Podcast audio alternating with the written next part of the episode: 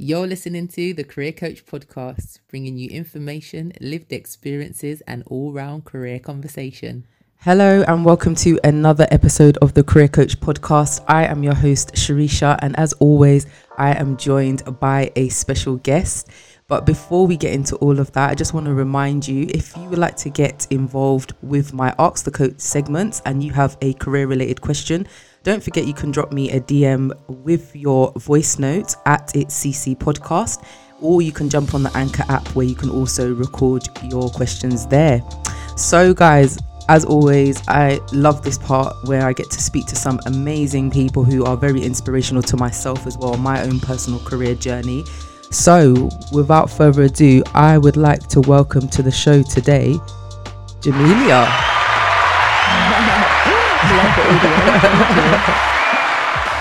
How are you? How's it going? Uh, I'm doing well, thank you. Enjoying the weather and the fact that the sun's out. It's always a bonus. I'm telling you, right? Um, it makes such a difference, such a difference. So, I mean, I'm happy because of that. Yeah, yeah, yeah. We all need that vitamin D, especially with you know the past year and everything that's been going on so yeah absolutely it lifts absolutely. our spirits definitely so could you just like introduce yourself and what you do Sure. Um, so my name is Jamelia Donaldson. I'm the founder of Treasure Tress, which is Europe's largest monthly product discovery box for women and girls with naturally kinky curly hair. Mm-hmm. Um, as almost a byproduct of Treasure Tress in I want to say 2016 17, I co launched the teen experience with Simone Powderly, which is a series of personal development workshops for Black and mixed race teen girls between mm-hmm. the ages of 12 to 19. We've actually got our first virtual event taking place tomorrow, um, which is exciting. Yeah. But yeah, that's essentially what I do yeah that's so amazing I, am once upon um like some time ago when we was allowed out i say once upon a time because it feels so long ago but i did actually it come was. down to the teen experience um and i even for myself as an adult i was there thinking wow i really wish this was around when i was that age it was the way you guys put everything together and your team it was so amazing and i thoroughly enjoyed myself even though I wasn't like one of the teens. But we will obviously talk a bit more about that later on. But um, mm-hmm. just in general, like, so where was your inspiration from, like creating Treasure Tress? A few different places. So hair's always been one of my biggest obsessions, yeah. if not my biggest ex- obsession. Um, I often share the story that when I was in school, I used to get in trouble because the teacher would be teaching and I'd be playing with someone's hair. um, and I was also very, always very fussy about my hair. Mm-hmm. So my mum would do my hair and then I would literally go upstairs, cry, take it out, and then redo it myself. Yeah. So I taught myself how to plait and braid at about four or five years old so that I could redo my own hair when I didn't like it. Wow. Um, so that was when my obsession with hair started. And then my obsession with hair products started when I got a bit older um, there were a few different points that I can point to. So the first one being when I realized that my hair wasn't growing beyond a certain point, and I thought it was really frustrating, and I just couldn't understand why. Mm-hmm. And so I then started researching like what helps black hair grow, what makes black hair grow. After that, the other point that I would point to is when the natural hair movement started emerging online, mainly in the states yeah. through YouTube. I was then researching how to take care of black hair. And then finally, when I was in my placement year at university, I spent a month in Beijing and then I went to New York for nine months. And while I was in New York, subscription boxes were on the rise. So Dollar Shave Club had just started um, Birchbox had started and Glossybox had started. And then there were a ton of other boxes for everything from like sweets to dog food to anything else. Mm. And there was also several for Black women. And then when I looked back at the UK, there wasn't the equivalent. So I said, okay, when I get back to the UK, if there isn't one that fills the void for natural hair, then I'm going to do it. Um, then I got back to the UK, got slightly sidetracked because I'd been working for free for a year and I finally needed to make money. Yeah. So I applied for a job in finance. Um, so I started my job. I tried to get into it as much as possible, but there was always this niggling feeling that I needed to do something with this idea. Mm-hmm. And so while I was working in finance, I launched the Treasure Tress Instagram page. Um, launched online, had our first few customers, started fulfilling orders, done both simultaneously for about eight months. Um, and then by month eight, I had lost a drastic amount of weight. My skin was absolutely terrible. I was extremely exhausted and burnt out. Mm-hmm. And so I just had the conversation with myself of like, what do you do here? Do you continue to try to do both and risk your health? Or do you take a risk on yourself, see what happens if you actually go with this idea and see how big it can get? Yeah. Um, or do you just stay in corporate? And I just remember thinking the one thing that I don't want to carry in my life is regret. Yeah. And I never want to think, oh, what would have happened if I had done this? So I thought, you know what? I'm 23. I haven't got no kids. I have a few major commitments, but I'm going to take the risk now. I'm going to see what happens. And then, worst case scenario, I can always go back to the job that I was leaving Mm-hmm. because I had a really good relationship with the team and with the management there. So, um, yeah, I decided to take the leap of faith, run Treasure Tress full time. So, one thing that I didn't mention in sharing that actually was one of my biggest motivations was absolutely my niece. I've now got nieces, plural. Um, but my first niece, I remember my brother telling me that he was expecting a girl, and my first thought was, "Oh, I hope she doesn't grow up to hate her hair as much as I hated mine." Mm. And I wanted her to grow up thinking that natural hair was perfectly normal. It was a blessing, and it was beautiful. So a lot of the work that I've done with Treasure Tress, especially in the early days, have been focused on a really, really young demographic to make sure that girls that are coming up feel that natural hair is completely normal Yeah. now treasure tress as a brand has matured a lot but young girls hence the teen experience is always a major passion of mine because i know how i felt as like a young black girl and as a young black teen and i just don't want other girls to feel the same way Yeah. There's a lot that you said there, and like some of the key things that I took out of it, especially with the whole natural hair movement. I remember myself transitioning from relaxed hair to natural hair, and YouTube at the time, like you just rightly said, all I saw was only people from the, the states, and I was, and it was still very a new thing as well, because um having to like find out like you know certain products aren't good if your hair's got two textures like it's got the natural and then you've got your you know your relaxed ends and having to go through some really terrible experiences of just having to chop everything off because I wasn't able to maintain the two textures growing together. And just the importance mm-hmm. like you said of being younger. I remember being in school myself and always thinking I wish I had like straight hair or I had you know what I mean? Like European hair it would be easier and those kind of things. So mm-hmm. Yeah that's just amazing to hear that that inspired you to even create something that you saw that was missing for other young women that had the same experience as you. But you just talked about you know you was um torn between working and obviously deciding whether you want to go into this full time like was you um talking to anyone at the time like to help you with those decisions or was this just mainly because of your health? You just was like no i'm just not going to do this anymore. Um I spoke to too many people and that was the problem. Okay I was actually due to quit the year before I did, but the first time I, I wanted to quit, I shared it with like my whole family. And before I knew it, my mum had my aunts calling me like, "Nina, you've got such a good job. It took me so long to earn what you're earning. Don't go, like, don't leave, just stick it out. You don't know if your business is going to work. And I was like, okay. And then that instilled a bit of fear in me. So I was like, okay, let me think about this a bit longer. Um, but then by the second time, I was like, do you know what? I'm doing it. So I just done it. And then the day after, I said to my mum, "Oh, by the way, I've handed in my notice. My last day's in two weeks' time." And I done that because then it was too late for me to go back, yeah yeah and no one could change my mind. So yeah, I spoke. I would say I spoke to too many people about it mm. when instinctively I knew what I needed to do. yeah yeah But I don't think that timing's ever wrong. So the timing probably aligns just the way it was meant to. Yeah. But yeah, I did. I did backtrack a bit and delay a bit purely based on conversations that I had with other people. Yeah, because I think that's the main thing. I know, you know, when you when I get questions from people, clients, they're always quite concerned about having to have no income and like a steady income. But I think obviously the pandemic has shown us that nothing's really steady. Um, you know, any industry Yeah. can just kind of crumble overnight and you're going to be made redundant. So I think, you know, this has been a stage where people are more more thinking about their well-being and what do they actually want from their career and what do they want from life and all these kind of things. It's a, a very mm-hmm. prominent question that's in the back of all of our minds right now. But you spoke about university. So like talk about that. What did you do at uni? Was this something that related to what you're doing now? At the time, it wasn't intentional what I studied at uni. So at uni, I studied business and international relations. Okay. But the course that I actually wanted to study was law. But in I didn't do A levels. Instead, I decided to do the international baccalaureate, mm-hmm. and that was because it allows you to study anywhere abroad. So in my mind, I'd done the international baccalaureate so that I could live anywhere in the world and I could work anywhere in the world.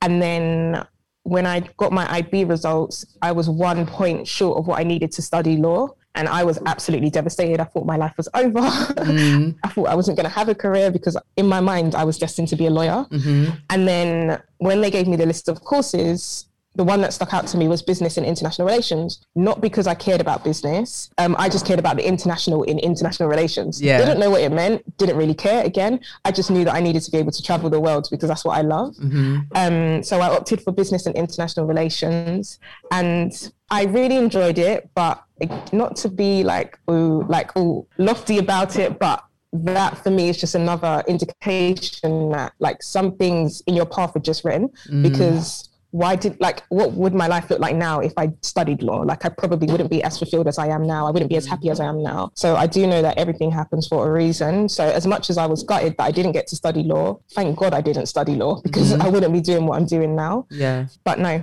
in- business and international relations was fully random i probably put more effort into the international relations part of it than i did the business because again it wasn't necessarily a passion of mine but i think that's what's interesting about entrepreneurship because when i look back to childhood um, when I was learning to do hair and I was doing my own hair, I was also getting paid by other people to do their hair. So low key, that's a business already. Yeah, yeah, yeah. I didn't realize that like I'm naturally quite entrepreneurial and I will always find ways to make money. So yeah.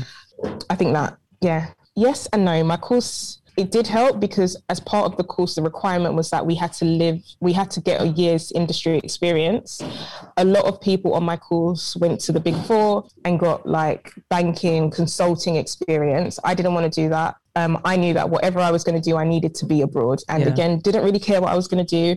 I just said, I'm going to spend my placement year in New York, and that was it. Me and one of my really close friends, we were like, we're going to New York for the year. We don't know what we're going to do, but we're going to go there. We're going to live there. Mm-hmm. And then, so said, so done. We had some very random internships. She was working for a theatre company. She was studying international relations and sociology, and she worked for a theatre company. I was studying international relations and business, and I ended up at a fashion PR and an entertainment PR agency. So we just done whatever we needed to do because we wanted to be in New York. Yeah. While I was in New York, that's when I stumbled across this uh, the subscription box model Yeah. and the natural hair community and realized how big it was. So, um, yeah, everything has just so beautifully come together now that I look back. Yeah, yeah, yeah. But at the time, I was just kind of just following like whatever was in my gut that I should do. Like I felt like I needed to be in New York. I didn't know why. I just mm. felt like I needed to be there, so I went to New York. I was gutted that I didn't get to study law, but instead I got to study business and international relations, and I was able to make the most of it. So my degree did teach me some stuff, but I think the most valuable thing that I learned from my degree was my network, mm. because the alumni at my university are absolutely lit, amazing people who have grown to be amazing professionals. Yeah. So that was that's probably my key takeaway from university. Yeah, that's amazing. But you know what I like I took from that? It's just the fact that even though sometimes we might it's like it's almost like the blessing that we might be asking for, it doesn't come packaged the way we expect it. But like now in mm-hmm. hindsight, you're looking back on it, you're just thinking, wow, like imagine if I wasn't there. God. Do you get what I mean? Like Yeah. it's just it's so Yeah. crazy. Like even in the moment, like you might be so hung up on the disappointment and you're actually missing the Mm-hmm. opportunity that's uh, um, in front of you. So that is that's actually so amazing to hear. But you know, like in terms of the process, then like of creating the discovery boxes. So when you came back and you was like, okay, cool, I'm gonna do this. Like, how did you start? Google. Okay. like I had I had no roadmap. I had no blueprint. I had no network. mm-hmm. I literally established everything from square one. Mm. I went on Google, I watched YouTube videos, I read blogs, I read books, I listened to podcasts. I had nothing. I literally just had to make one step forward and then put my next foot in front of. So, okay, cool. So, first things first, we need to talk to brands. Okay, cool. Spoken to brands. All right, next step, I need to find someone that prints boxes. Let me do that. Google. Like, yeah, that's my only answer. Google. Yeah, yeah. It's true because you know, like a lot of the time, sometimes we want the answer like straight away, but you have to be Mm-hmm. able to do the research and as well as trial and error because that's the Yeah. reality. Sometimes you might go to a supplier, it doesn't work out, but you know, Mm-hmm. um, if someone else isn't doing it around you, you almost have to spend money to make money. And I think that's the thing. So in business, I think a lot of us are scared. I was watching an interview once with P Diddy, and he talked about the millions that he kind of lost. And you're thinking, wow, millions! I'm like scared to. Some, sometimes we're scared to spend a couple of thousand or a hundred pounds or something to invest into ourselves. So that's really important. But you know, like for instance, you're not an island. None of us are an island. So like you originally obviously started by yourself, but um the, like you know like the saying goes behind every successful woman is a tribe of other successful women like who have her back Mm-hmm. sort of thing how has that process been for you like building a team and what element and what t- part of your journey did you actually think yeah i need to actually get people to help me with this vision from day one and before day one. Okay. Like when I first had the idea, I invited my best friends round and I was like, hey, I've got this idea for this subscription box. And I found like a random cardboard box and I put a couple of products in there. And I was like, oh, how much would you pay for this? Would you pay £20 a month? And they were like, yeah. Um, and then I reached out to one of my other friends who was actually going to help me launch it. Um, but then she had some personal situations that she needed to take care of, so she couldn't commit. yeah So then I had to go forth by myself. But initially, I started with interns, which I had a not so great experience with. um, and then one of the guys from my uni reached out and was like, "Hey, my girlfriend subscribed to your boxes. She loves it. Like." I think she'd be good as an intern. And I was like, all right, cool. So she started as an intern. And then I said, you're really good. Like, my promise to you is that I will give you a full, a fully paid grad job by the time you graduate. Didn't know how the hell I was going to do it because I was barely paying myself. yeah yeah But I was like, no, she's good. Like she'll she'll actually help me. Um, so I done that, recruited her, and then I would say about a year later, I was catching up with one of my friends, and I was asking her how's work, and she just seemed like very unsatisfied and very distressed. Mm. And I was like, what's up? She was like, I just want to do something a bit more creative. And I was like, oh, well, cool. Like Treasure Tress is very creative. Like there's lots that needs to be done. I can't do it by myself. Would love some help. And she was like, okay, cool. So she agreed to come on board part time. Now she's full time, and now she's our brand director. yeah And then from there, I would say maybe every six months, I was like scouting or hiring to expand the team. The next person I hired after Siobhan was Beulah, the Creamy Cat Rehab, who came on board as our um, content creator. So, yeah, I would say the, the team was built steadily um, and slowly, yeah intentionally, because we're bootstrapped startup. We don't have the capital to just do like a mass hiring yeah yeah um, but also it, it, it allows us to maintain our authenticity. It, it allows us to stay hungry, and it allows us to feel like we're building it together, as opposed to just having this massive injection of cash Yeah. and trying to figure out what to do with it. And like for someone then that's like starting off, like like you started off with interns. What was it Yeah. like in the beginning? Did you have to offer them help with their travel, lunch, and like you know how does that all kind of work? Um, you probably can't do what I done in 2021. Yeah, but no, I didn't. I, as I said, I was barely paying myself. I don't think I was even paying myself at that point. Mm-hmm. So I, yeah, they they reached out. They wanted the experience. So I said, Yeah. all right, cool. Um, we'll meet. I think we used to meet at Google campus like once a week or something like that, and then we would work together from there. But they just wanted experience. Mm. Like some of it was for university, some of it was just for their personal experience, and some of it was just out of pure interest. yeah, yeah. So yeah, I didn't I didn't actually cover anything because I could barely cover anything for myself. Yeah, but I think that's the important thing to recognize though when you you know when you see startups because I've you know I've seen other people that have done startups and you literally they'll be like they probably use like those kind of open workspaces. Everyone just meets there. Mm-hmm. And it's very like everyone's wearing different hats until we kind of figure this stuff out sort of thing because we're all in it together but you know, in regards to like, I saw once on your IG when you transitioned over into a new office, which looks amazing, by the way. but just in general, like, just I just I think from for me, I've always noticed with your branding, just the the personality that you put in it, especially for like women, like black women and women of like you know black black ethnicity, mixed or diverse mm-hmm. sort of thing. I just love the fact that you your branding like speaks to us, like it has like phrases and mottos that we can all kind of relate with. But like, what Oh, has that thank you. journey been like for you? Like, because obviously we see what we see now, but people don't always see how it all started. So like, yeah, talk Yeah. about that, like where your first office was and like get into where you are now. Yeah. Um, so our first, low key, the first office was Google Campus because they allow free desk space for like a couple of hours. Okay. Um, after then, when I actually had like staff that I was paying, we used to meet at Costa. So that was the second office. After Costa, then we moved into a building in Tottenham, um, which was a room smaller than any room in this new office. And we just made it work. We grew from three to six in that office, and everyone was stepping over each other. Um, not COVID friendly at all, but we made it work. We decorated it so it looked cute. It looked like a cupboard when we moved in, but by the time we had finished decorating, it looked it looked cute. Like people were excited to come and see us in that office. Yeah, yeah. Um, and then COVID hit, but the lease on that office was running out anyway. And we were like, so that was where the office space was, but then the boxes were being packed somewhere very different that was not very glamorous at all. Mm-hmm. So the main intention for the next office was that the warehouse and the office would be joined so that everyone in the office knows exactly what's going on in the warehouse and vice versa. Mm-hmm. And so when COVID hit, the good thing was that it drove down a lot of the prices for offices because no one wanted them anymore. Yeah. Um, so that gave me good bargaining power to move into our new office where we where we are now. We've been here for almost a year now.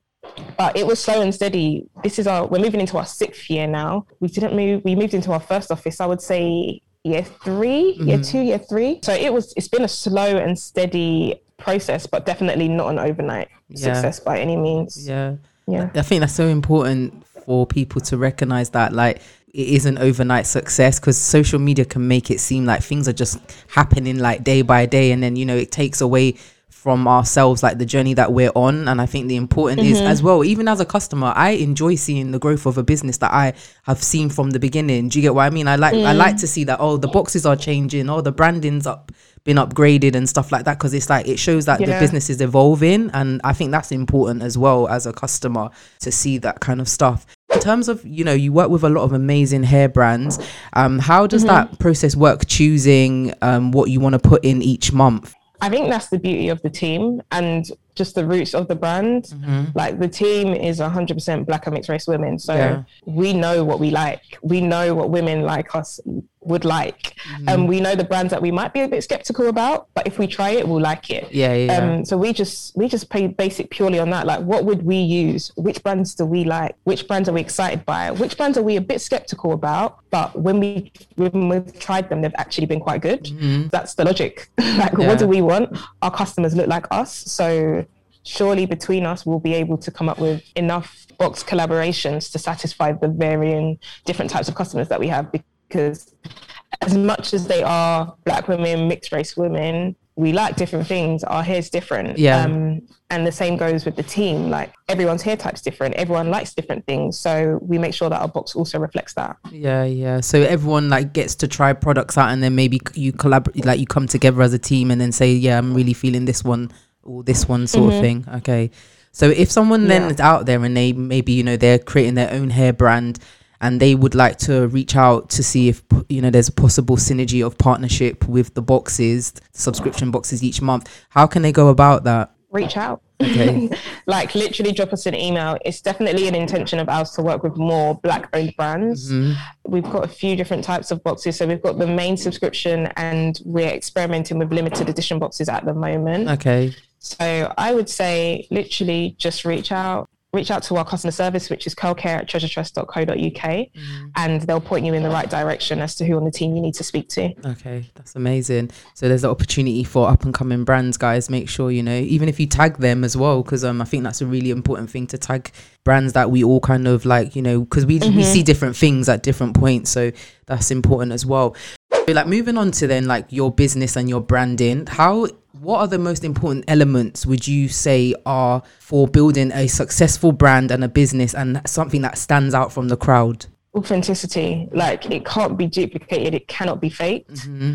Yeah, like you, authenticity is 100% the most important thing about any brand. Yeah. like what do you care about? Do you care about the same thing that your customers care about? Are you curious about your customers? Are you listening to your customers? Are you giving them what you know that they want? Are you giving them what you know that they need? Mm-hmm. Are you creating stuff that resonates with them? Does it even resonate with you? Authenticity by far the most important thing. Yeah. And then even in regards to like when you're building like that authenticity, do you also ask for the opinion of your customers? Like when you're doing like you might be changing your branding or you're deciding on, you know, something Absolutely. developing something. Absolutely first of all always listen to my team um, the redesign of the current box was actually inspired by a conversation that we had in the office where i was like mm, i'm thinking of changing the box and then Siobhan piped up and was like, "Ah, to be honest, if I didn't work at Treasure Tress, I wouldn't purchase the box because it doesn't it doesn't look like it belongs to my age group. It looks like it's for kids." And I was like, "Why has it taken you so long to say that? like, if you work here and you're leading the brand here and it doesn't resonate with you, then why are we doing it? Yeah. We need to change it. So then we changed the box, um, and the way that we designed the box. I don't know if you would have seen it, but quite frequently I was updating it in my stories, like, which one do you prefer? This Yeah, or this, yeah, this or remember. this? Mhm. Um, and then I was able to get the feedback of everyone to get a feel for what people like. And then we designed on, we decided on the design from there. We went back and forth about the the wording inside the box for quite a while internally. But um, yeah, the redesign, the rebrand was driven by our subscribers.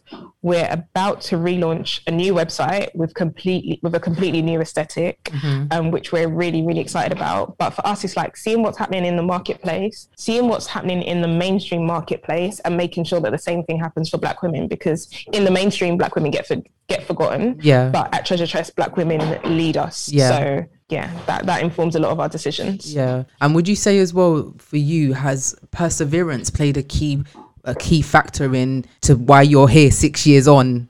Yes, absolutely. I think I've surprised myself. Yeah.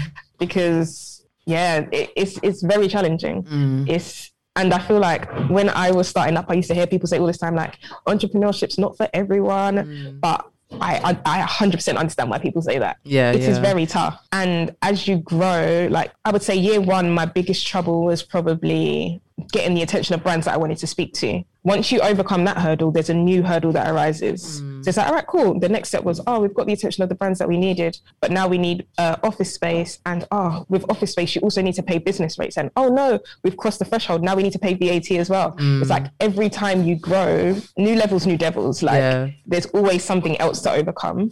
Um, but it takes perseverance to even have the strength and the energy to want to overcome it because it's very easy to be like, "Do you know what? It's been real. I've done a lot. I'm tapping out. Yeah, yeah. And don't get me wrong, I've definitely been there, but I care too much about what I'm doing to do that. Mm. Yeah.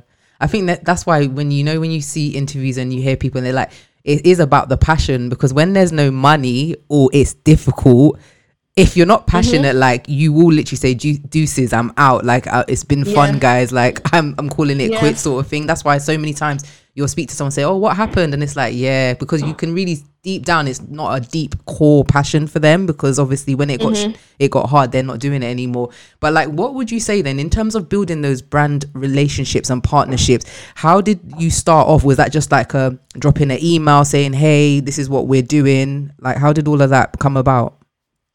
Yeah, I had no idea what I was doing. I was cold calling, cold emailing mm-hmm. to get the attention of brands. That's it. yeah And then I just continued to refine my skills to learn how to have more intelligent conversations. okay Um, but the key thing is that when you're approaching brands or you're trying to broker new partnerships or deals, it's not about you, it's about the other person. So all of the conversation needs to be geared towards fulfilling their needs, but you're only going to know what they need by listening. Yeah. So I always say to like my team, if they're new and we're talking about having conversations with brands, you shouldn't be doing too much talking. It's the brand that needs to do the talking Yeah. because you need to get them to say enough things so that you can write enough notes so, you, so that you can draw out vocabulary. Like, for example, if you were seeking um, sponsorship of this podcast, should I do it this way or should I do it the other way around? If I was spe- seeking sponsorship for Treasure Tress by your podcast, Yeah. I would have a call with you, but I'd be making notes on what you're saying. And if you kept saying, I'm very passionate about helping people co- progress in their careers and coaching, then in my email to you, I need to mention those words, words career and coaching mm-hmm. because they're going to resonate with you, hence why you use them in the first place. Yeah. So it's a lot about listening, paying attention to like what gets people going and then tapping into that.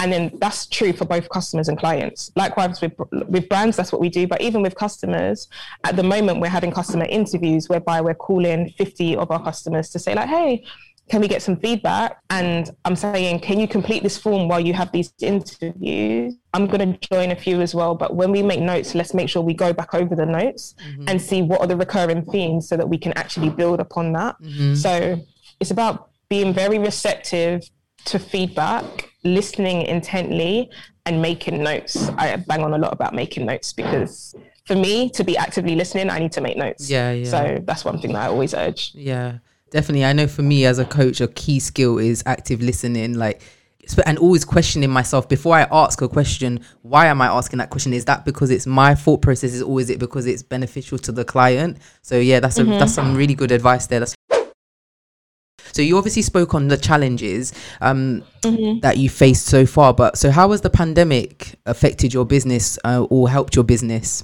A roller coaster. um,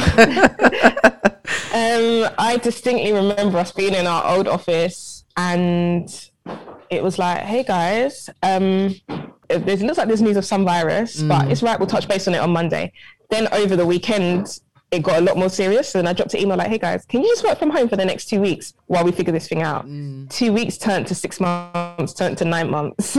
Um, before we were able to come back, then we came back and then we had to leave again Mm. um, for about three months. So it was challenging in a lot of ways. For me, it was challenging mentally because not only do you have to try to proof your business so that it's still successful, so that you've still created jobs for people, um, but people's own mental health suffers by being at home so much. So you need to be mindful of that. But you also need to be mindful of the fact that this is a business and you still need people to deliver. Yeah. And then you have to deal with your own emotions about a pandemic and the implications of being at home for so long and so intensely, being worried about health, being worried about family members. So mental health was definitely a very big challenge. Um, second to that, an upside is that we had a massive influx of new customers. March, we were very worried because we had a lot of emails like, hey, love Treasure Tress, but I'm losing my job. I need to pause. And we were like, oh dear, what happens if everyone pauses? Yeah. Um, and then literally two weeks later, subscriptions went through the roof and we had to cap them. So now we've got a wait list which has grown massively, which is about three times the size of our actual subscription Wow, that's amazing. um, of people that have come over to us since the start of the pandemic.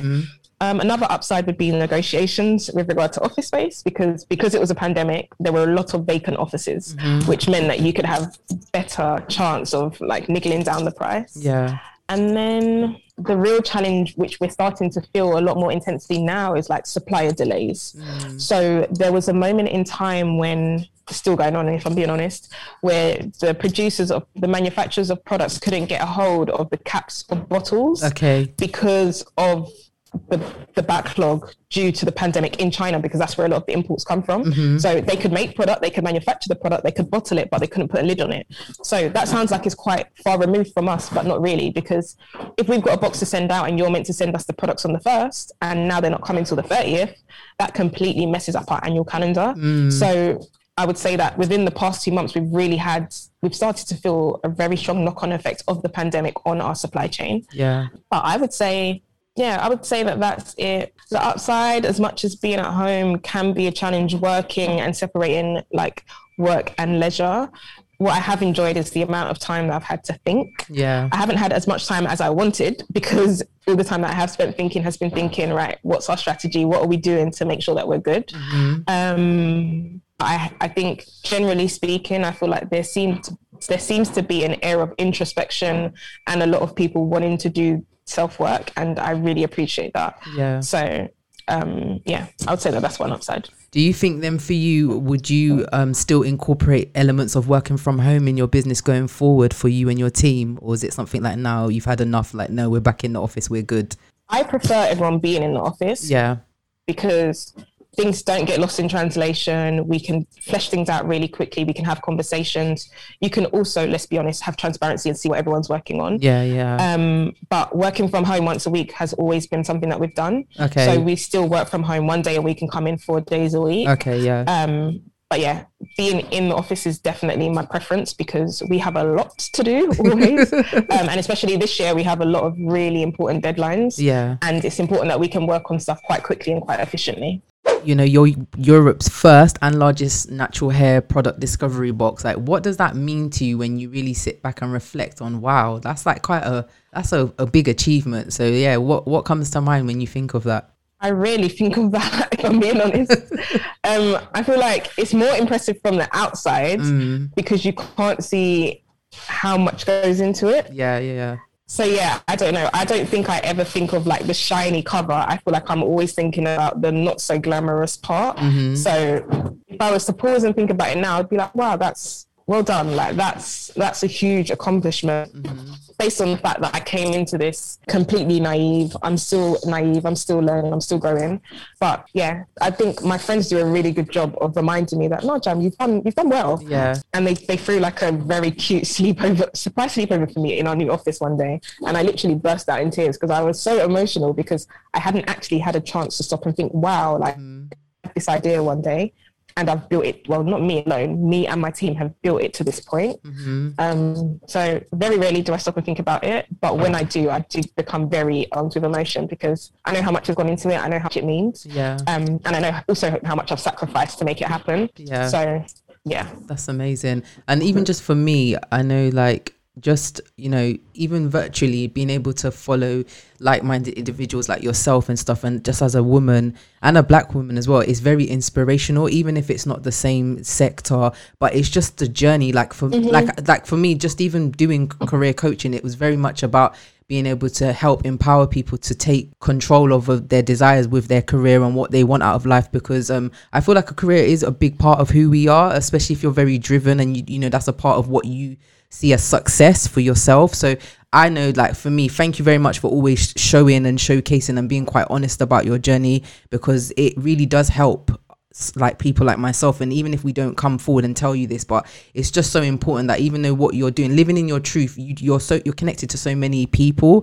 and your kind of life also empowers us. So like yeah i just want to say well done and congratulations Oh, so far and your team as well. I have a question about that. What's that Yeah, they, they're the real MVPs, if I'm being honest, because they have to put up with my constant flow of ideas and demands. um, what do you think I should, could do a better job of sharing? Or what's one experience that you think, oh, I'd be keen to know a bit more about that? Um, I feel like for myself, which is one of my questions, it's like it's just really knowing, like you know, like in in terms of like vices, because we all are human and we have like our ups and our downs, and it's not necessarily about s- mm-hmm. crying on IG live or anything, but it's just knowing that you know, guys, this is like a challenge that I'm finding even as just like a business owner, because you're a leader at the end of the day, although you've got a team. And I mm-hmm. think leadership is something, especially within women and black women, we don't take up spaces, sp- especially in the world of corporate or the working world. And I think more kind of tips and advice on being strong leaders is very powerful because, you know, we need to be seen more in those positionings. Uh, like we need more people at, on those tables and having those conversations. So I think like leadership skills is a very, I think is a big kind of topic of conversation. I think it's really important. Like how do you, how are you a good leader? How do you manage teams? How do you manage even yourself? How do you manage your emotions and being able to ensure that you're kind of like, you know, able to be good for yourself and your your business and your team. So yeah, leadership I think would be something I would like to hear more about and how you've grown and developed those skills along your journey. Um, yeah, That's that's such that's such a good point. I'm actually undergoing leadership um, coaching at the moment because because of those reasons. Taking up space is a big thing, but yeah, I will definitely share more on that and that journey because, like, leadership is the hardest part. If I'm being completely honest, and for me, the thing that I don't enjoy managing people at all yeah, because I know what my work ethic's like and I know how I like to work. Mm-hmm. And so uh, in my mind, I'm like, oh, everyone's the same. Like you just get in, you put your head down and you just bang it out. Yeah. But that's not how everyone works. Like that's not, that's not reflective of like, no, that's not how everyone works. Like Mm-hmm. people have varying styles.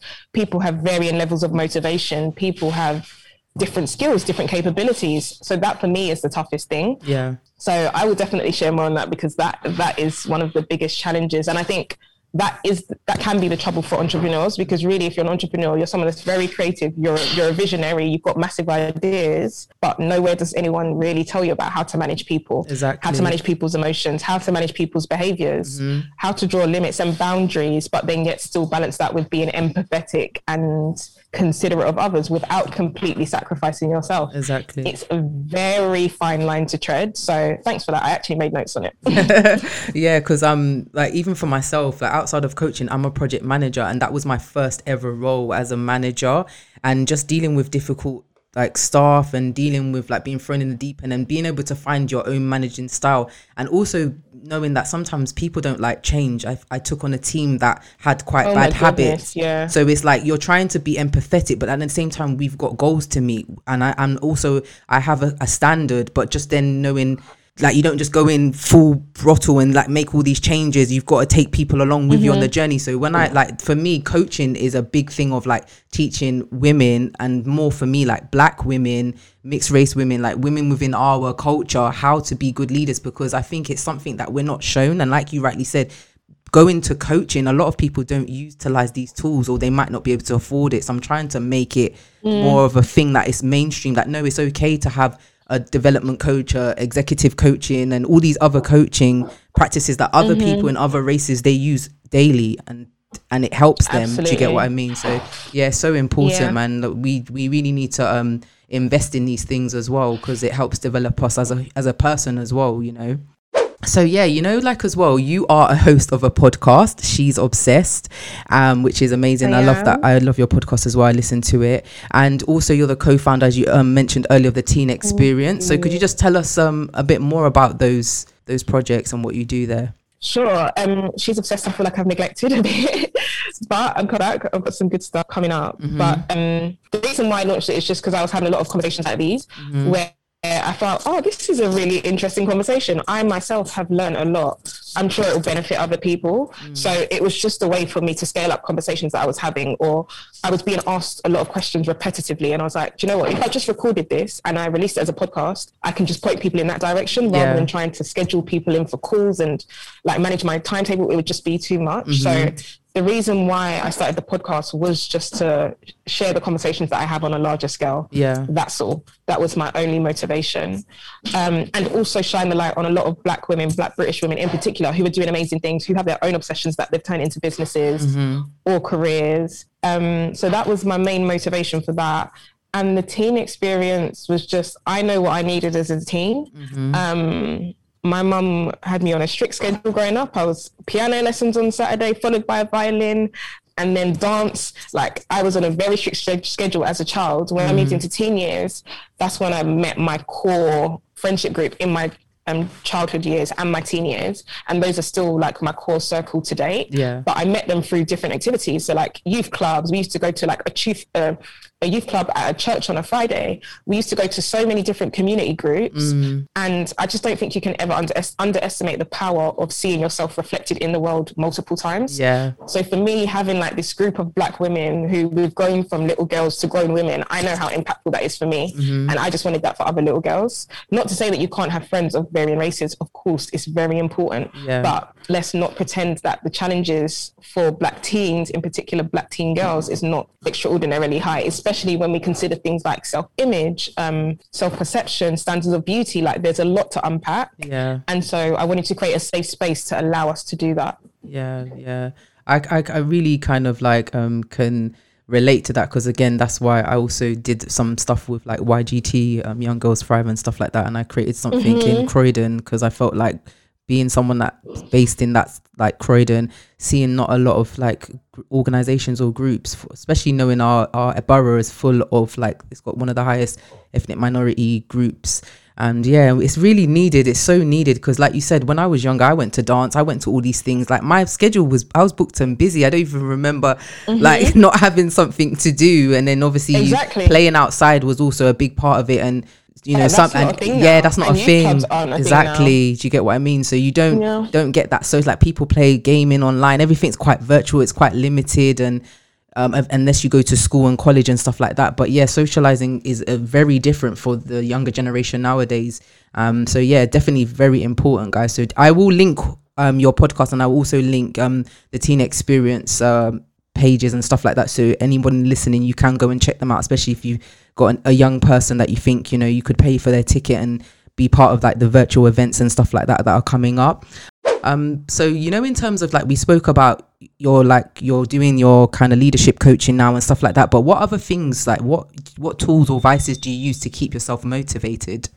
like anything that I was using went out the window once COVID hit. but generally speaking, friends and my family, my fiance, like the people around me, like a village, having a village is absolutely real. Mm-hmm. It's not just a phrase. It's not just, no, you need it. Like you need people who are generally rooting for you. Mm-hmm. Gen- yeah, genuinely rooting for you. Um, my friends say all the time, like, oh, Jan, we were talking about you the other day. I had to call Can to say, are you okay? Like, I feel like you're quite stressed at the moment. Let's do something. So, like, people that just genuinely care about you, I think that's the first thing. Yeah. Secondly, podcasts, books, but I don't, I'm my mum's a teacher, used to be a head teacher. Her mum was a teacher. So for me, learning has been like it's just so important to me. Mm. It's it's kind of in my DNA, but I just want to constantly be better. Yeah, Like yeah. I don't but I don't ever really feel that satisfied with what I've done or what I've accomplished. Which is a gift and a curse, as I said. Mm. Um, but for me, it's always like, okay, cool, we've done a pop up in Peckham. Sick, let's do one in Shoreditch all right, cool. We had 2,500 people attend. Cool. Next year, let's have 5,000. Like, not that I'm chasing like this moment of optimal grat- of, of optimal joy, because that's not the case. Mm-hmm. I have a lot of moments in my life where I feel very intense joy, but as far as like what I can achieve, I'm always curious to know what happens if I push myself that much further. Yeah. What happens if I do this? Like, I feel like life should be treated as an experiment, and you should be constantly examining, examining, reevaluating it to say, does this look like what I want it to look like? Am I doing what I want to do? Am I showing up as the person I want to be? Am I turning into the woman that I wanted to be? Um, even next week, not next week, the week after, I've got two weeks off. Um, I'm turning 30 Oh wow. and I wanted to have um, like a solid break where I could actually reflect and, okay, cool, this is what your life up to the point of being 30 has looked like. Mm-hmm. I can honestly say that I have no regrets of my 20s. My Yeah. 20s have been absolutely lit. I've done so much in my 20s, not just accomplishments, but I've just like, I've just got so many really fond memories of like trips that I've taken with my friends, trips that I've taken with family. I've got nieces now. I didn't have those in the decade before. Mm-hmm. So I want to have a moment just to get a lot of clarity on okay, what I know what business I'm building, but what am I building for myself as a person? Yeah. And which what person am I building myself to become? Mm-hmm. So for me, the main vice is curiosity. Yeah. Like, what does life look like when I have more money? What does life look like when I can be anywhere in the world? What does life look like when I have a husband and kids? What does life look like when I've got several properties? Like, Mm-hmm. it's just the curiosity of what if, like, what happens next? Yeah. So I would say that that's probably the main thing. Yeah, that's amazing. I, a woman in um, my 30s myself, I will say 30s are like the best. I heard it's amazing. yeah. I feel like when you I just turn, you just, absolutely amazing. I don't know, it just, I think, uh, okay, let me say, when I turn 30, you are a little bit like, okay, certain things I haven't done yet or whatever, like, you know, the pressures of society. But once you get over that hurdle, you're just like, you're so in your skin, like, you just feel so confident as a, as a being. Like, it's just so crazy that you're thinking, wow, once I upon a can time. see it. Yeah, like, you just think, wow. I wow. can see it. All of my friends that have turned 30 already, I'm like, bro, you really know yourself. Yeah, you? yeah, you're just so I more to My friend yesterday. yeah, she was like, no, like at my core, I know who I am, and I feel like that already because I feel like I do a lot of work on myself, Mm-hmm. but I can just see it. Like when my friends have turned thirty, there's just this sense of that's good for you, but I need to do this for me. Yeah, yeah, Or, yeah, That's really nice for you, but that's not for me. And I feel like that level of just self assurance, I Yeah, can't wait. yeah, yeah, yeah. It's really weird. You know, like when they say kids turn like two and then just have terrible twos like overnight. It's weird. You jump into your thirties, and it's just like yeah, this sassiness and this like a surety about everything. It just like yeah, it just takes over. Can't wait. Can't wait. amazing. It's amazing. Cannot wait. So, like, just rounding up, then, like, what advice would you give to other aspiring entrepreneurs? Mm, stay curious. Mm-hmm. Like, do whatever makes you curious, and you have to stay curious. Like, if you're not interested in seeing what happens if, then don't even bother. Mm. Because this is a game of curiosity. There's no guarantees. Mm. Like, there was no guarantee when I quit my job that we were going to have 100 subscribers, a thousand, a couple of 1000s Mm-hmm. that we were going to have subscribers in one country, 26 countries. There was no guarantee. Um, so, unless you're curious, then forget it. Yeah. Wow. That's amazing.